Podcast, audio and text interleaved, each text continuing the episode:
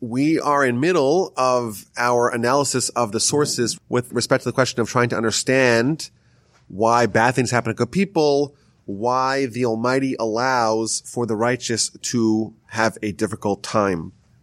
And when we kind of constructed the question, we broke it down to three assumptions. Assumption number one, which is the second principle of the Rambam's 13, that assumes that God maintains total control over everything that occurs. Nothing can happen outside of his desire, against his will. He supervises human on individual level, and therefore nothing can transpire upon humans against his will. That's the first assumption. The second assumption is that God is good. God is just. God is benevolent. God is fair. The last assumption is that in our world, we get to experience things that are unfair, that are unjust, that are unkind, and that creates a problem. If God is good and God is in total control, how does bad things happen? That's the construct of this dilemma of this question. Now it's important to stress, and we touched upon this briefly last time, that the same question applies not only when bad things happen to good people, but when good things happen to bad people. Because the assumption should be, if God's fair, then everyone should be treated in accordance to how they are. Good people should be treated well. Bad people should be treated poorly. And then when we see the opposite occurring, it arouses questions. Now we mentioned last time that according to Jewish philosophy, there's really only one way to, res- to reconcile this question. If someone claims that God is not in total control, things can happen against his will, outside of the framework or outside of the allowances of free will, then that contradicts our definition of God. Moreover, there are many sources that reinforce the position that God is good, God is just, God is fair, God is kind. Consequently, the only way for us to legitimately reconcile our dilemma from a perspective of Jewish philosophy is if we understand that everything that happens is really good. Sometimes we can't see it, but always it's really good. And we spoke about last time how we have to acknowledge that our intellect and our purview is very small. It's very narrow. The amount of human history, the amount of human experience that we ourselves are privy to, it's the tiniest of slivers.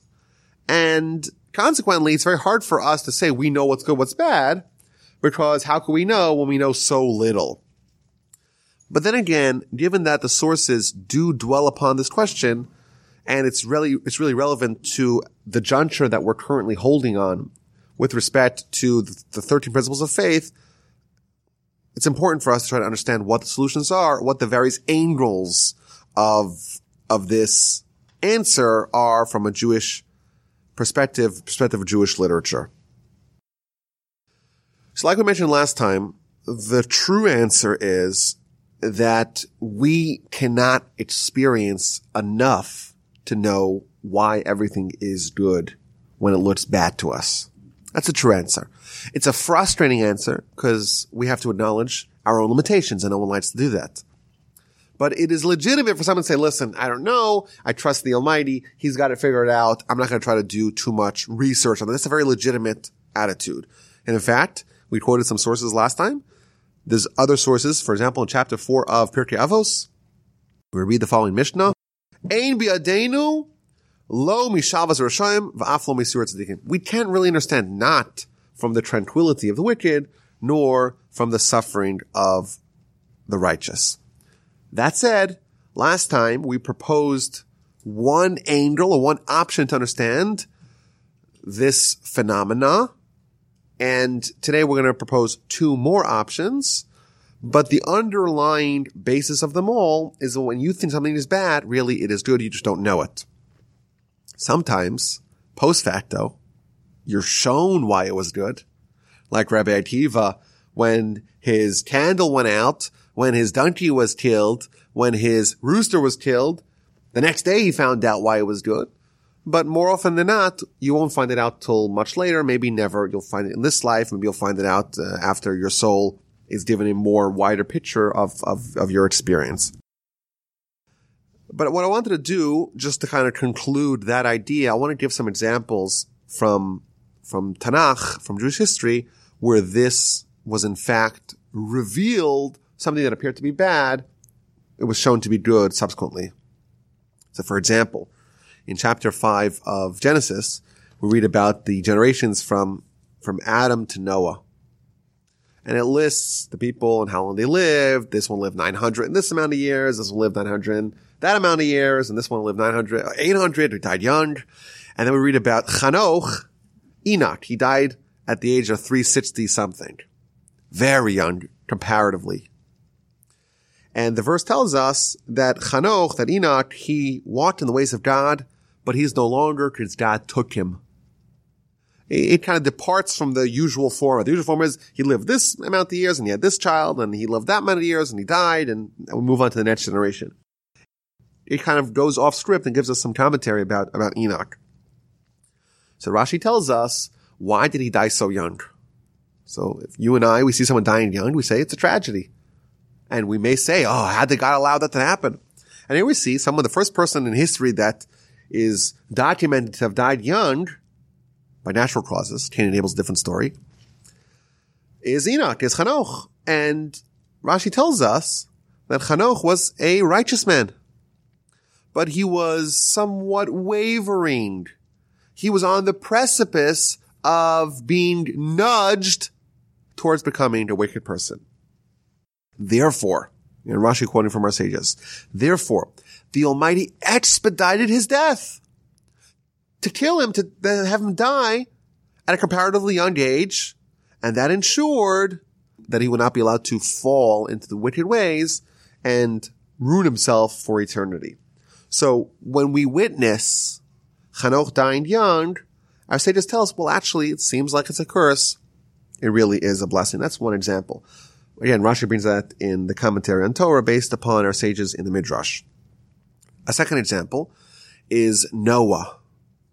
So if you look at Noah's peers, they're all having children at a very young age, comparatively. Noah's first child is born at the age of 500.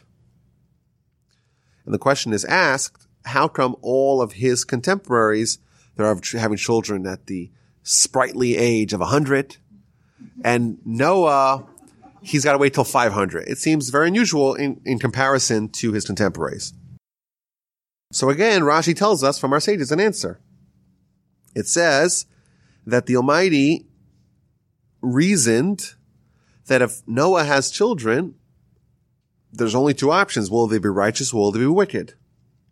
If they're wicked, then Noah doesn't have to suffer upon witnessing the death of his children. They're going to die with the rest of the generation. They're not going to be saved in the ark. If they're going to be righteous, so suppose Noah began his fertility at the age of 100. By the time the ark is built at the age of 600, he might have had hundreds of kids, right? It's possible. If he has a kid every year, it could be hundreds. How many arks is going to have to build? He'll have to, he might have to, he might, a, a fleet of arks. And won't that be difficult for him as well? And therefore, either way, if Noah has fertility at the normal age, it's going to be difficult for him. If they're righteous, then he's going to have to build who knows how many arts? If they're wicked, they have to die. And therefore, God says, I'm going to withhold his fertility till later. Again, something which appears to be a curse. Noah's the only one. He's 480 years old and he's the only one that has no children. He's infertile. But again, our sages revealed to us, actually, it's a blessing. You may think it's a curse. It's a blessing. Another example. Abraham died young at the young age of 175.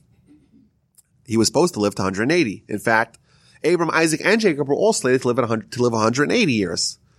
Abraham died 175, Isaac died at 180, and Jacob died at 147. So Abraham lost five years, and Jacob lost 33 years. So why did Jacob lose 33 years is a question for a different day. But why did Abraham die five years early? So Rashi tells us that the day that Esau, Esav, the grandson of Abraham, the day that he went off he started sinning in terrible ways was the day that Abraham died. Because God promised him you're going to die in a good old age. And if your grandson starts behaving like a terrible person, like a wicked person, how could he die peaceably? And therefore, again, another example. Abram dies young, comparatively, and it's viewed maybe by us as a bad thing. Torah says, I'll reveal to you why it's really a good thing. Classic example. Joseph is sold to Egypt by his own brothers. Terrible, terrible. And a series of success, a succession of bad things happened to him. Terrible, terrible. But all post facto, we're able to piece them together. This is his ascent to monarchy. He thinks he's being sold as a slave. Really, he's being prepared to be a king over the most powerful country in the world. The Talmud points out that the exile, the Babylonian exile, happened in two stages. There was the initial exile, and then there was the final exile. The initial exile, the leaders of the Jewish people were sent to Babylon. Ten years later, the rest of the populace was sent to Babylon as well.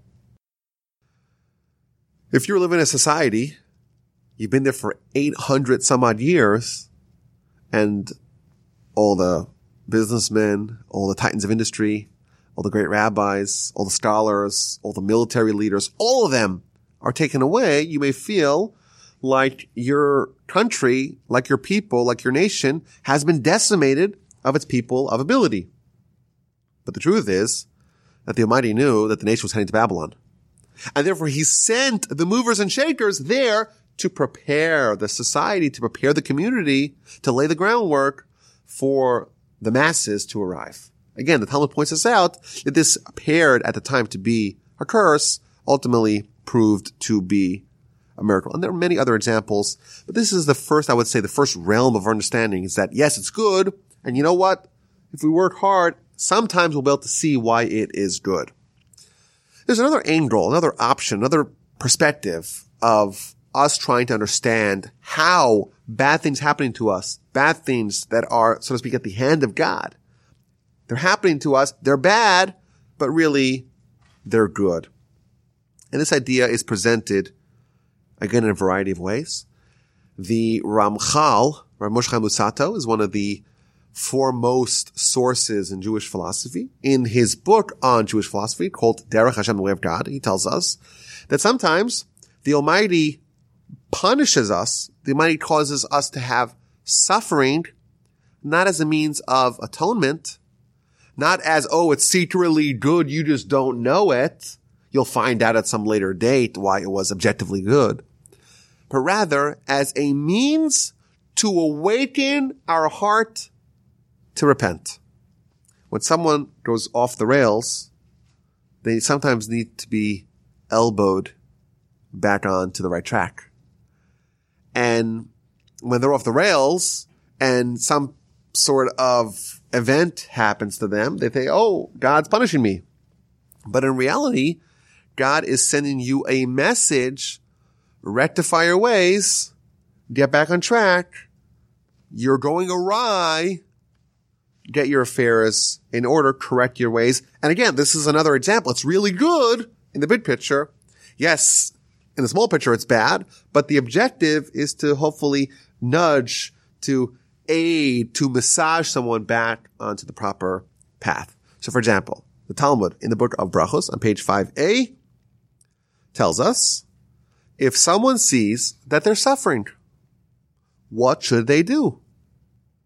Says the Talmud, Yefashfesh b'ma'asav. You should examine, you should probe your deeds. And quotes the famous verse in Book of Lamentation. Nach let's examine our ways. V'nachkor, let's really focus on them. Where do they need to be fixed? V'nashuva Hashem, well, let's return to God. So again, we take suffering as messages from God that we need to fix whatever area that we're lacking that we're not perfect in. And in fact, the custom of, of our people in our history is when something bad to say, okay, what message is God sending me? How do I internalize the message and move back on track, repent, correct my ways, and take the message home? That's what the Talmud advises us. And if someone inspects their ways, and they don't find the problem. Well, what then? What's the message now? Says the Talmud, well, it means probably you're not studying enough Torah.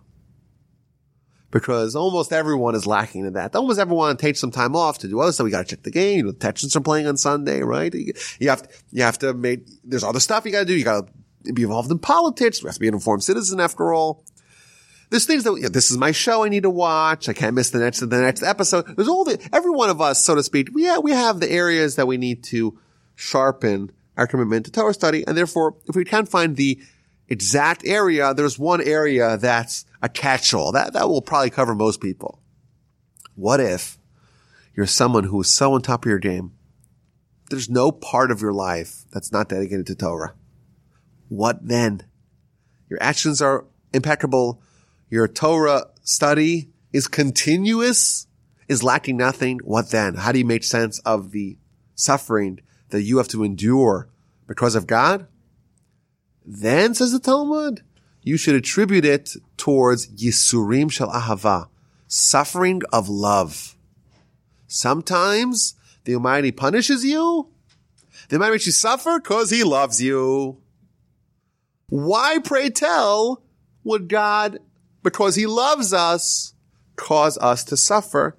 That is the subject of the next perspective. But again, circling back to the beginning, we said that it's really good either because it you'll reveal why it really is good. You thought it was bad. It was really good. Or it's bad, but the big picture, it's good because it's going to help you go back to the proper path. It's a, it's a wake up call from God. So for example, we read recently in Leviticus the mitzvah of shmita, meaning you let your land lie fallow for a year, for the seventh year. What happens if you don't do that? So the whole Parsha, Parshas Behar, it's all about the consequences of allowing, uh, of, of someone not fulfilling their obligation of keeping the field unattended to on the Shemitah. And Rashi tells us in chapter 26, verse 1 of Leviticus, if someone does not obey the laws of Shemitah, the Almighty will punish them by forcing them to sell their movable property, their movable items.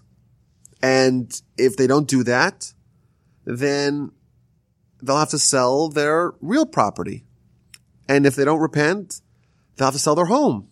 And if they don't repent, they'll have to borrow with interest. And if they don't repent, they'll have to sell themselves as a slave. And initially to a Jew, and then eventually to a non-Jew who doesn't have the same rules governing how to treat slaves Again, a series, a succession of bad things will happen to you. Again, get the message. If you don't get the message, up the ante. You don't get the message, up the ante, etc., etc. The suffering is a message from God. Rectify your ways. Another example of this is with respect to mourning. There's a mitzvah for us to mourn the passing of our relatives. The Sefer Chinuch, which is a medieval book that dedicates itself to understanding, to listing and understanding the rationale for the mitzvos, he tells us what's the meaning behind mourning over the demise of close relatives. The rationale is to figure out what message God's sending to me. When something bad happens to me, what message? What can I internalize? What lesson can I learn? How do I improve my ways? How do I take the lesson home. There's a story about a uh, an individual who had an office on the 80th floor of the Empire State Building. And one day he went out for a cigarette to his balcony. But Rabbi, there's no balconies. Okay. This is a story. This is a story about the other er, Empire State Building that did have balconies. And it's late in the day and the office is already empty and he tries to get back in after a cigarette and the door's locked. And his phone is inside. So he's stuck. And he has no option. He has to get the attention of the passerby a thousand feet below. So the only thing he has with him is his wallet and he's got some spare change and he's got some money with him. So he says, ah, I have an idea. I'm going to start throwing down some money and the passerby will look up to see where the money's coming from and they'll see me on the, on, on the balcony and they'll save me. So he starts throwing down some change and everyone picks up the change and, the, and they just walk off. So he says, Oh, I have to give him more, I have to give him more money. So he pulls out dollar bills and he's dropping 20s and 50s and hundreds and everyone's just scooping it up and walking away. So he's like, I have to come up with a different solution. He goes to the potted plant and takes out some pebbles and takes a, a fistful of pebbles and throws them down, rains them down on the passerby below. And when pebbles start raining down below, they say, Hey, what's up with that? And they look up and they save him. That's the, of course, it's not a real story, but that's the lesson. The Almighty wants our attention. And the Almighty showers us with all kinds of goodies. And we just stoop it up and never say thank you, and never acknowledge Him. We just go about our day. And it's so critical for us to maintain that connection that the Almighty says, you know what? I'm even going to throw some curveballs into their lives, give them some challenges. And when someone has a challenge, they say, why did God do that to me? So it's almost the, almost the invariable response. What's the meaning behind that? They have a crisis of faith. That crisis of faith is actually an act of faith because they're grappling with it. Okay. That's the message. And we can avoid having the proverbial pebbles being rained upon us by making sure that we maintain the connection with God when things are good and that way he won't need to get our attention by causing things to get bad. But that's the second perspective that our sages share with us. The reason why bad things happen to us, that's a wake up call from God. Finally, maybe this is the most difficult, but also the most powerful of the perspectives that our sages share with us as to why bad things happen to good people. And that is that the reason why God punishes the righteous here in this world is to preserve their reward in Olam Haba in the afterlife. Meaning, if someone has a sin that needs to be cleansed one way or the other. If it's cleansed here, it doesn't need to be cleansed there. If it is ignored here, it cannot be ignored there. And therefore, it's actually to someone's benefit to do away, to cleanse the sin here when it's easier to do than to do it there when it's much more difficult to do. That's a, a theme found in many places in the Talmud. So for example, in the aforementioned Talmudic teaching in Brachos 5a, Rashi explains, what does it mean, suffering of love? What does that mean, suffering of love? Says Rashi, suffering of love means the Almighty is punishing you in this world in order to increase your reward in the next world. That's again the same theme. But specifically in the Talmud in Brachos 7a, so two pages later, we read about a very interesting dialogue between Moses and God. The verse tells us in Exodus chapter 33, Moses makes a request from God. Hodi'eni na etrachecha. Inform me please of your ways. Moses wants to be informed of the ways of God. This is in the aftermath of the golden calf episode. And there's a very dramatic dialogue between Moses and God. Moses ends up in a cleft in the rock and God passes by. It's a very hard thing to understand. You read it simply, it doesn't make any sense. But Moses asks to be informed of God's ways. What is he really asking for? So it says the Talmud, this is his question. Moses said before him, this is the, the content of Mo, what Moshe really wants to know. Why is there a righteous person and it is good for him? And there is a righteous person, and it is bad for him. There is a wicked person, and it is good for him. And there is a wicked person, and there, and it is bad for him. Moses is asking, there seems to be inconsistency in how the Almighty treats people in this world. Some righteous people, everything's good for them. Other righteous people, everything's bad for them. Some wicked people, things are good for them. And some wicked people, things are bad for them. There seems to be no rhyme or reason between how the Almighty treats people. It seems like it's indiscriminate about their behavior, that's how they get treated. So they might have responded with an answer. Now, parenthetically, I want to point out that last time we spoke about the death of Rabbi Akiva, and Moses gets to witness it, and he asks God incredulously, Zutor, Vizuzchor, this is Torah, this is reward. What does God tell him? God says, Shtok, silence. You don't understand it. And here, Moses seems to be asking a very similar question.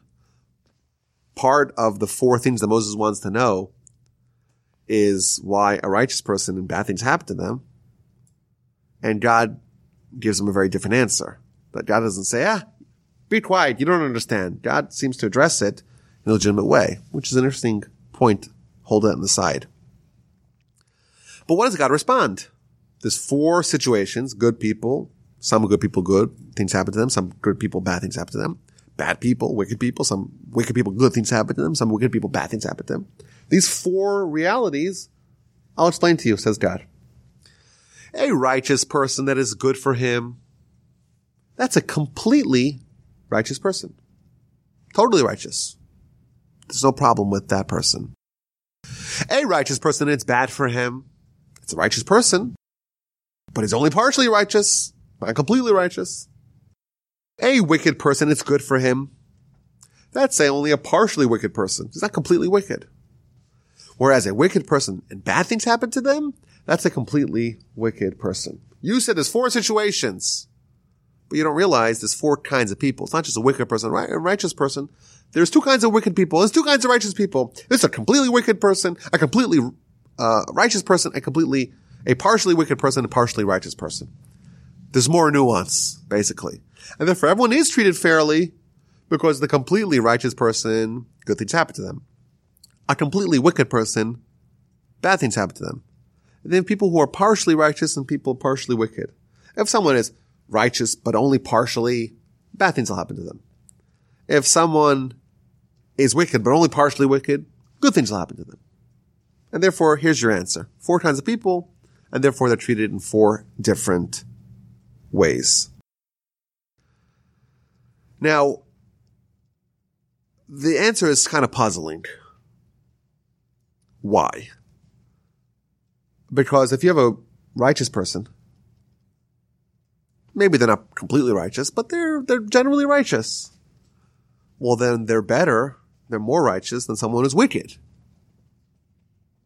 Yet, the Almighty tells Moses here, if someone is righteous, but only partially righteous, not completely righteous, bad things are going to happen to them. Where if someone is wicked, but they're not fully wicked, but they're wicked, good things will happen to them. Which one of those two people is more righteous? The righteous one is more righteous than the wicked one. So doesn't it make sense that they should be treated better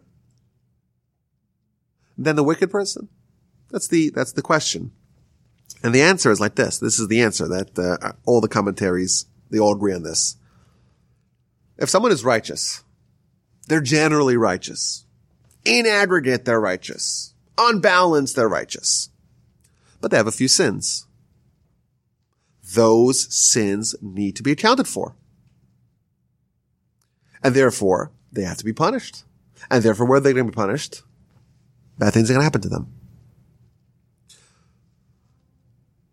And the result of that is that in Olam Haba, the righteous people who are only partially righteous, they're going to have their sins expiated. They're going to be atoned for their sins and they'll have Olam Haba. No problems.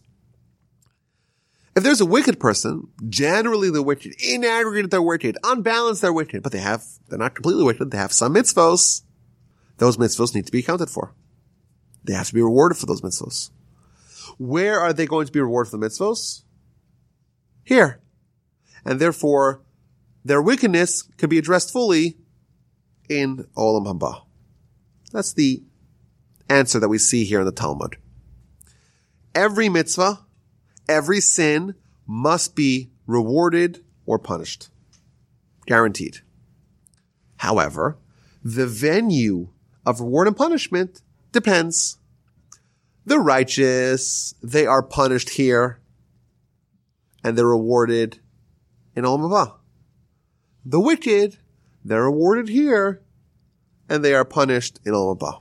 That's the answer the Talmud says in the book of Brachos on page 7a. This is repeated several other places in the Talmud. For example, in the book of Kiddushin. On page 40b, we see the exact same answer, the exact same explanation. Says the Talmud, the righteous are compared to a tree that's almost entirely in a pure location, but part of its shade, part of its branches extend a little bit into impurity. So you cut off those branches that are a little bit impure, but the whole the whole tree now becomes pure. Whereas the righteous, whereas the wicked, they're the opposite. They're like a tree that's entirely in a impure place and has a little bit of its shade, a little bit of its branches. They go into a pure place, and those are also cut off. And the idea is, is that people are going to be rounded off to to what they are most. If someone's mostly righteous, then they're going to be made completely righteous by having their sins shaved off of them, so to speak. And if someone is mostly wicked, they're going to have the mitzvos removed to make them mostly, to make them wicked, and therefore the mitzvos of the righteous are rewarded Olam Haba, but the sins are punished over here, and vice versa for the wicked. That's the breakdown that we see in the Talmud. And then there's an amazing story to go alongside this framework. The Talmud tells us that Rabbi Eliezer, who was one of the great sages of the Mishnah era, he was on his deathbed and he was visited by his students. And he was in agonizing pain because of his illness. And when the students entered, they were so moved by this. And then he tells them the Almighty is so angry at the world because he's treating me like this. And everyone starts crying. They're so moved by this spectacle they can't, they can't help themselves. They start crying. With the exception of one of his students. And of course, that is Rabbi Akiva. He starts laughing. You see the rabbi writhing in pain. And Rabbi Akiva, one of the students, of course, the, the, the greatest sage of the next era, he finds this hilarious. He's so excited. How could you be excited by the pain, by the suffering, by the torment of the rabbi, Rabbi Eliezer, who is in pain. So they say to him, well, why are you laughing? It seems wholly inappropriate. So Rabbi Akiva responds, well, why are you crying? What you're saying is inappropriate. Your, your emotion is inappropriate. The rabbi's in pain. You're supposed to be laughing, right? He said to them, no, no, no crying is, is very much appropriate. After all, Rabbi Eliezer, he's like a Torah scroll. And a Torah scroll's in pain. How could you do anything but cry? So he responds, oh, that's exactly why I'm laughing. Cause his whole life, Rabbi Eliezer, everything happened to him was good. His crops never failed. His wine never became vinegar. His honey never spoiled. His flax was never smitten. Things were always good for him. And I was worried that maybe his comparatively few sins were never addressed. And they were never dressed in this world, and he gets to Olam he's have to dress them there. Now that I see that he is suffering, I know that his lot, his portion, Olam is untainted. And that's why I'm so happy, I'm so delighted. And Rabbi Eliezer overhears this and he says, wait a minute, aren't you implying that I have some sins I need to atone for? So Rabbi Akiva tells him, well, Rabbi Eliezer, you, you yourself taught us there's no righteous person in the land that does good but doesn't sin. And therefore everyone has some sin and even you have some sin. And therefore the fact that you're being punished here, that ensures that your portion of Haba is untainted. So again, the same sort of idea. The righteous are suffering here. It's a way to cleanse them from the sins, the comparatively few sins, those small branches that are veering over to the side of impurity, shave them off, remove those branches, and that way the totality of them is righteous. Now, there's a third teaching in the Talmud, I think that really gives a deeper insight into this breakdown. And I think it's important for us to kind of really understand what the message here is because I think this is the last cog in understanding this perspective. But it's a little bit confusing, so we have to kind of pay attention. The Talmud in the book of Ta'anit on page 11a reinforces this attitude, this ideal, but it presents it a little bit differently or with a different verbiage that seems to be kind of confusing. I'll explain what I mean. The Talmud quotes the verse in the end of Deuteronomy. El emuna ve'ein avel. A God of faith without iniquity. God is someone you can rely on. He's not, he's totally fair and there's nothing unfair about him. What does that mean? Says the Talmud. El emuna, a God who is fair, who has, you can have faith in.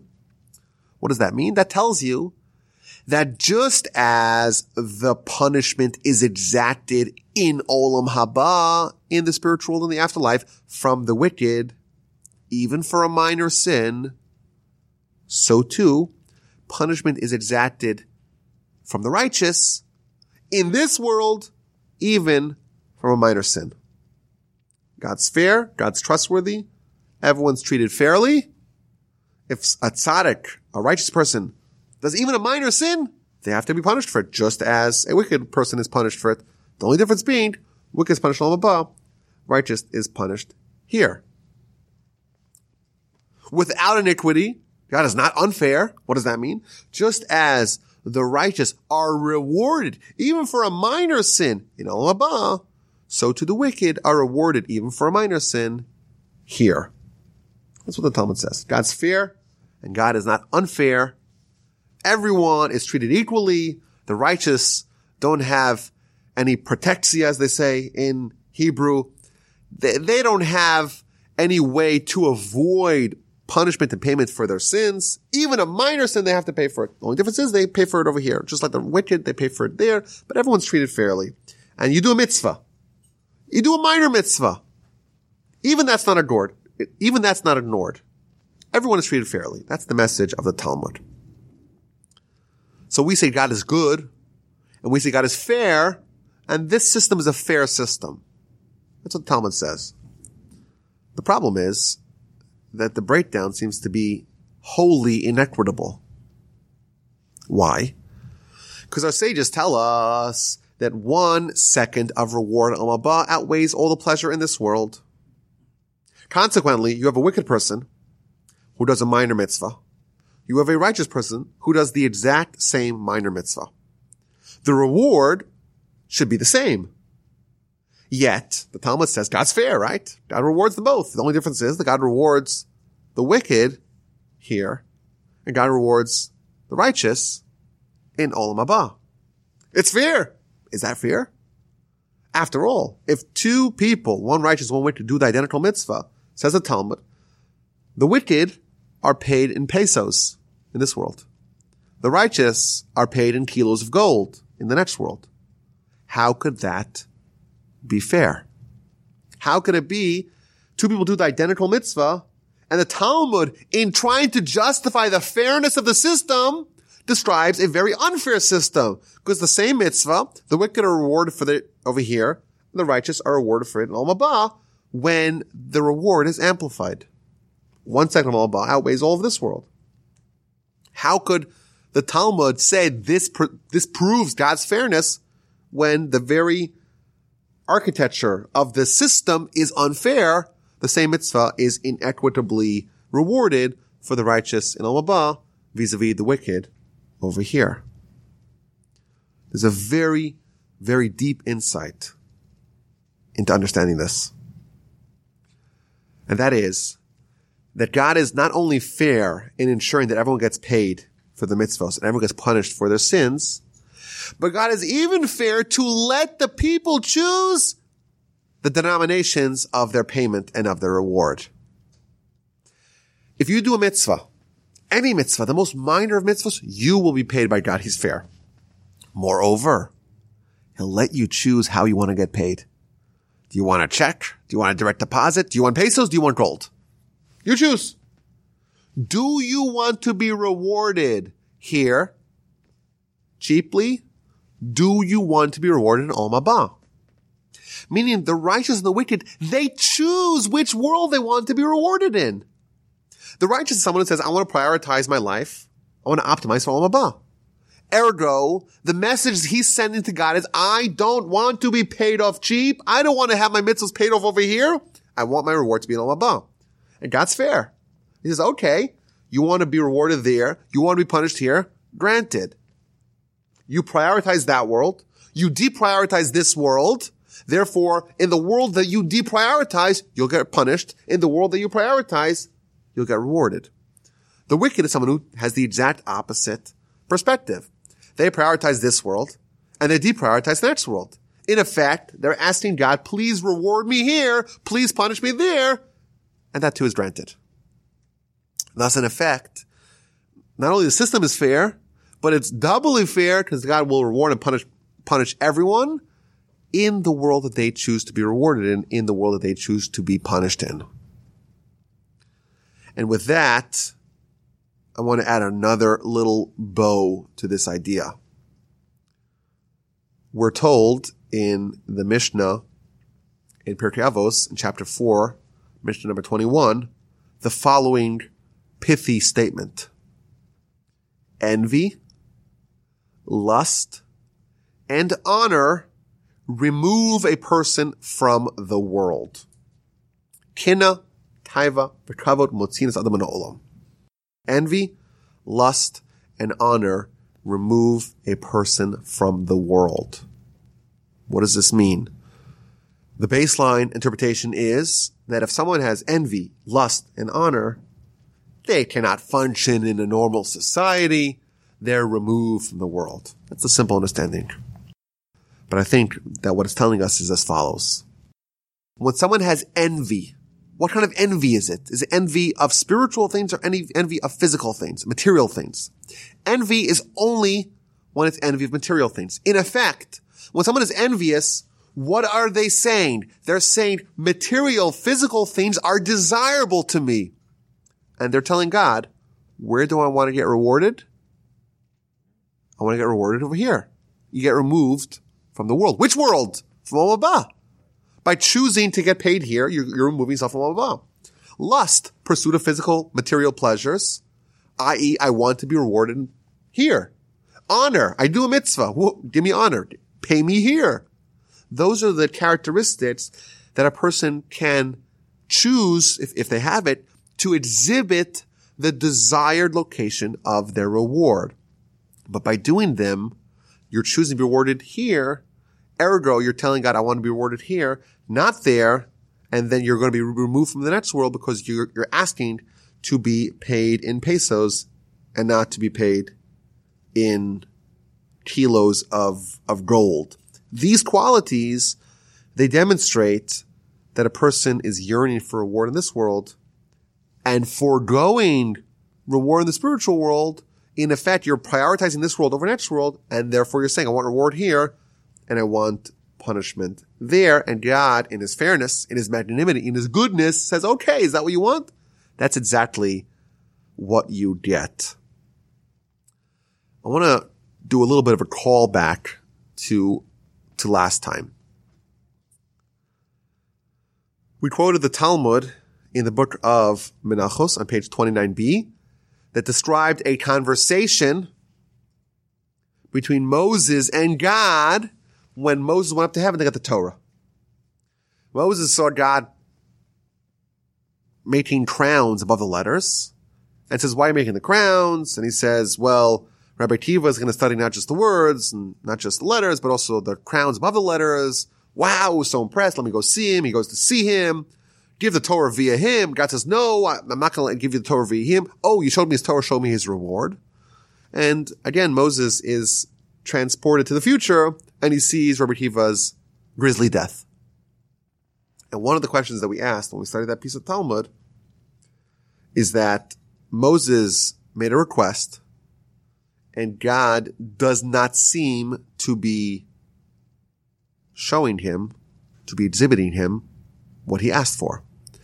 Moses told God, you showed me his Torah, now show me his reward. And where does God bring Moses? Not to Olam Haba where Rabbi Akiva's having his reward, but to Rabbi Akiva's very macabre and brutal death. Moses asks to see the reward. Instead, he sees his punishment, his suffering. Why doesn't God answer the question that Moses asked? And in fact, Moses doesn't get it.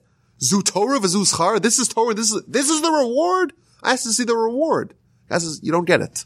You don't, you don't understand. Quiet. You don't understand. This is the reward. Maybe Rabbi Akiva himself can help us answer this question. When his teacher, Rabbi Eliezer, is, is dying and is in terrible agony. So maybe there's three emotions that you could have. You could have the emotion of the majority of the students, they're crying. It's terrible. You could have, you could be maybe ambivalent about it. You could say, well, he's suffering, but maybe it's good. And therefore it's hard for me to kind of balance this. We could just be neutral.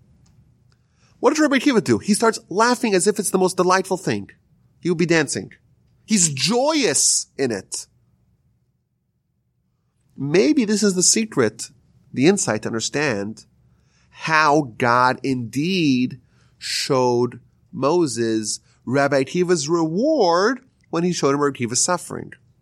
Rabbi Akiva himself is telling us there is no greater reward than to have your comparatively minor sins expunged from the record in a cheap way in this world.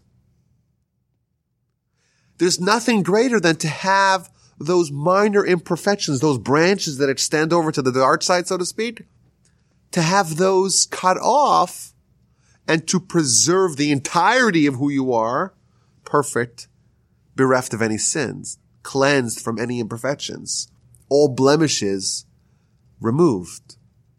In effect, God did show Moses Rabbi Akiva's reward. It looked to him like suffering. Zu Torah This is Torah, this is reward. He didn't get it. But Rabbi himself tells us the answer. Yes, this is the reward. He himself is laughing. He's joyous at the, at the pain, at the suffering of his teacher. He's not neutral about it. He's joyous about it. He, in his view, this is reward for his teacher. He's happy. He's delighted. It's a good thing. Because in that big, big picture, there's nothing greater than to have your sins, to have them removed from the record at a very cheap price. They will be removed from the record. The question is, will it be cheaply or will it be very expensively on a much higher level in Olam Haba? I want to maybe, if we could kind of elaborate on this point just a little bit. The Talmud tells us it lists four people that get a straight ticket to Olam Haba. The Rambam tells us that the objective of our life here is to be granted access, entry to Olam Haba. That's, that's the whole objective. That's if you could distill your mission in one sentence, be allowed entry to Olam Haba. And typically that's the product of a whole lifetime of work. But the Talmud says that there's certain shortcuts. There's certain ways you could maybe cut the line. There's certain ways you could compress a lifetime of work into one act. It's a whole subject. Maybe we'll get into at some later date. But the Talmud, the book of Shabbos, page 88b, shares with us a little bit of an insight, a little bit of a window into how we to be granted entry to Olam Haba in a few specific ways. It lists four things. Number one, Hane'elavim ve'enam olvim. Someone who is, who is publicly ashamed and doesn't lash back. Someone embarrasses you publicly and you have a lot of meat to respond to lash out, you keep quiet. That's one way. Similar thing, someone who hears their disgrace doesn't respond someone who does mitzvahs out of love, and finally, someone who is joyous in their own suffering. Someone is happy with suffering. Who do we see in history that's happy with suffering? Rabbi Akiva. Not only his suffering, the suffering of his teacher. He was someone who had aligned his perspective to make it as real. He was able to emotionally exhibit the joy, the delight in the suffering. When Moses asked to see Rabbi Akiva's reward, he shows him suffering because in Rabbi Akiva's mind, that's, that's, that's a reward. Someone like that is someone who has aligned his perspective with Olam. He's already living here with Olam values, and therefore he is assured a ticket to eternity. And maybe one more wrinkle in this discussion. You know, Moses doesn't get it. He's like, Zu Torah, This is Torah, this is reward. If we have a hard time understanding the idea of being joyous with suffering, not just, oh, I'll understand. Okay, there's a reason for it. Where do I sign? You know, that's what Akiva is saying. I'm so happy. I'm so finally, my, my teacher is writhing in pain. Finally. If we have a hard time seeing that and understanding that, we should know that we have good company. It's not just us. Moses is there with us. Maybe even the angels. If we don't understand it, that's by design because we're still earthlings. And earthlings have a hard time understanding that. And to a certain degree, Rabbi was more advanced than Moses. Just like uh, when Moses goes to his study hall, to his lecture hall, he doesn't understand it. Whatever that means, we know for sure there is precedent to the notion that Rabbi Akiva was, at least on some level, more advanced than, than Moses, at least at that juncture. So Moses asked the question, God says, you don't get it. I, I showed you the answer, but you didn't understand it. Don't ask any more questions. That's at Sinai. What happens three months later? Three months later, in the aftermath of the golden calf, Moses is on a higher level. And he repeats the same question. And this time he's given a, a different answer, but really it's the same answer. Why bad things happen to good people? He was asked that question twice. He was given the same answer. Identical answer. Show me his Torah, show me his reward. It's the same exact answer that he got. He just, he didn't understand it the first time. And then he understood it the second time. And the reason why is because Moses became, became greater. His, his perspective of the spiritual reality, it dominated his perspective of the physical reality to a much greater degree three months later in the aftermath of the golden calf. And consequently, this time it made sense to him. But I think as a consolation for us, we'll be very, very happy to be in the same stratosphere as Moses when he goes up to heaven to argue with angels and to get the Torah. But even at that level, there was a certain degree of understanding that it didn't, it didn't make sense to him. And that's why we have to resort back to what we quoted earlier from the Ramban that the suffering of the righteous is something we, we won't ever fully understand. The Mishnah we quoted uh, this time from chapter four of, of Avos that we won't really understand, not the tranquility of the wicked, not the suffering of the righteous. For us, to the degree that we are still dominated by our physical reality, so to speak, that this is real and the spiritual world is theoretical, it's going to be difficult for us to understand. But the bottom line of all the sources of the Talmud and other sources of Jewish philosophy to answer the overarching question. Is God in total control? Yes. Is God good and fair? Yes. How come bad things happen to us? They don't. We don't know it. We don't see it. We can't necessarily understand it. But everything that God does is indeed for the best. Sometimes we'll be able to find it in the future. Sometimes it's just nudging us to improve our ways, to rectify our ways, to repent. And sometimes it's a way of cleansing us from sins to preserve the complete reward for Olam. And therefore we can't understand it. and it's difficult for us to understand it.